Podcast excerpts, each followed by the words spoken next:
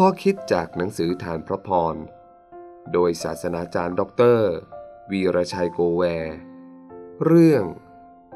ซ่อนความผิดองค์พระผู้เป็นเจ้าประกาศว่ามีใครสามารถหลบซ่อนในที่ลับจนเรามองไม่เห็นหรือองค์พระผู้เป็นเจ้าประกาศว่าเราอยู่ทั่วฟ้าสวรรค์และแผ่นดินโลกไม่ใช่หรือเยเรมีย์บทที่ยี่สิบสามข้อยี่สิบสี่สิ่งไม่ดีไม่ต้องสอนก็ทำเป็นผมรู้จักทำบาปตั้งแต่ยังเป็นเด็กเล็ก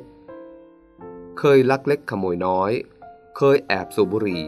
แล้วพยายามกลบกลิ่นบุหรี่ในปากด้วยการเคี้ยวใบฝรั่งเพื่อไม่ให้ใครรู้เฉพาะอย่างยิ่งคุณปู่เนื่องจากท่านเข้มงวดในเรื่องนี้มากและมีหลายสิ่งที่ทำไม่ถูกต้องพยายามปิดบังไม่ใช่ทุกสิ่งที่ผมทำจะปิดบังได้แต่ก็มีบางสิ่งที่ผมปิดบังซ่อนไม่มีใครจับได้ผมอาจปิดบังและซ่อนสิ่งต่างๆจากสายตามนุษย์ได้แต่ผมไม่มีทางที่จะซ่อนสิ่งใดจากสายตาของพระเจ้าได้เลยมีสามีภรรยาคู่หนึ่งชื่ออานาเนียกับซัฟฟิลาเขาทั้งสองขายที่ดินส่วนหนึ่งและตั้งใจว่าจะถวายทั้งหมดแก่พระเจ้าแต่เมื่อเขาขายได้แล้วเขารู้สึกเสียดายจึงยักไว้ส่วนหนึ่งนำไปซ่อนไว้แล้วนำเงินที่เหลือไปถวายมอบไว้แทบเท้าของอัครทูตอัครทูตเปโตรกล่าวว่าอานาเนียเอ๋ยเหตุใดซาตานจึงครอบงำใจของท่านจนท่านมุสาต่อพระวิญญาณและเก็บเงินค่าที่ดินส่วนหนึ่งไว้เพื่อตัวท่านเองก่อนจะขายที่ดินเงินก็อยู่ในอำนาจของท่านไม่ใช่หรือท่านไม่ได้มุสาต่อมนุษย์แต่มุสาต่อพระเจ้าเมื่ออานาเนียได้ยินเช่นนี้ก็ล้มลง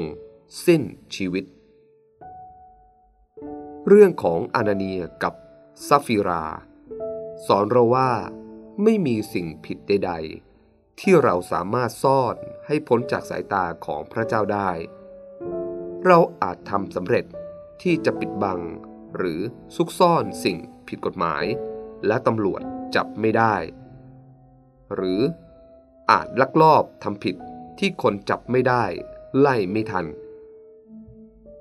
แต่ใครเล่าจะซ่อนความผิดที่ไหนที่พระเจ้าไม่เห็นได้พระองค์ตรัสว่าเราอยู่ทั่วฟ้าสวรรค์และแผ่นดินโลกไม่ใช่หรือพูดในภาษาง่ายๆคือพระองค์ตรัสว่า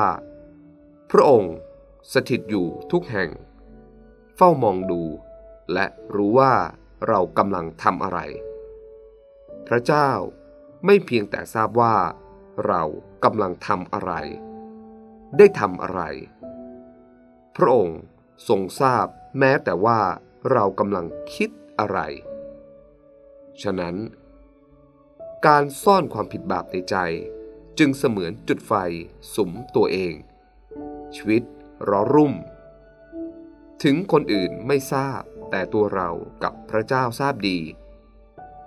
พระธรรมสุภาษิตจึงแนะนำเราว่าผู้ที่ปกปิดความบาปไว้จะไม่เจริญแต่ผู้ที่สารภาพบาปต่อพระเจ้าจะประสบความเมตตาคริสเตียนไม่ใช่บุคคลที่ปลอดจากการทำผิดแต่จะต้องไม่มีนิสัยปกติทำผิดถ้าได้ทำผิดพลาดเราแก้ไขสารภาพความผิดนั้นและเริ่มต้นทำในสิ่งที่ถูกต้องต่อไปพระเจ้า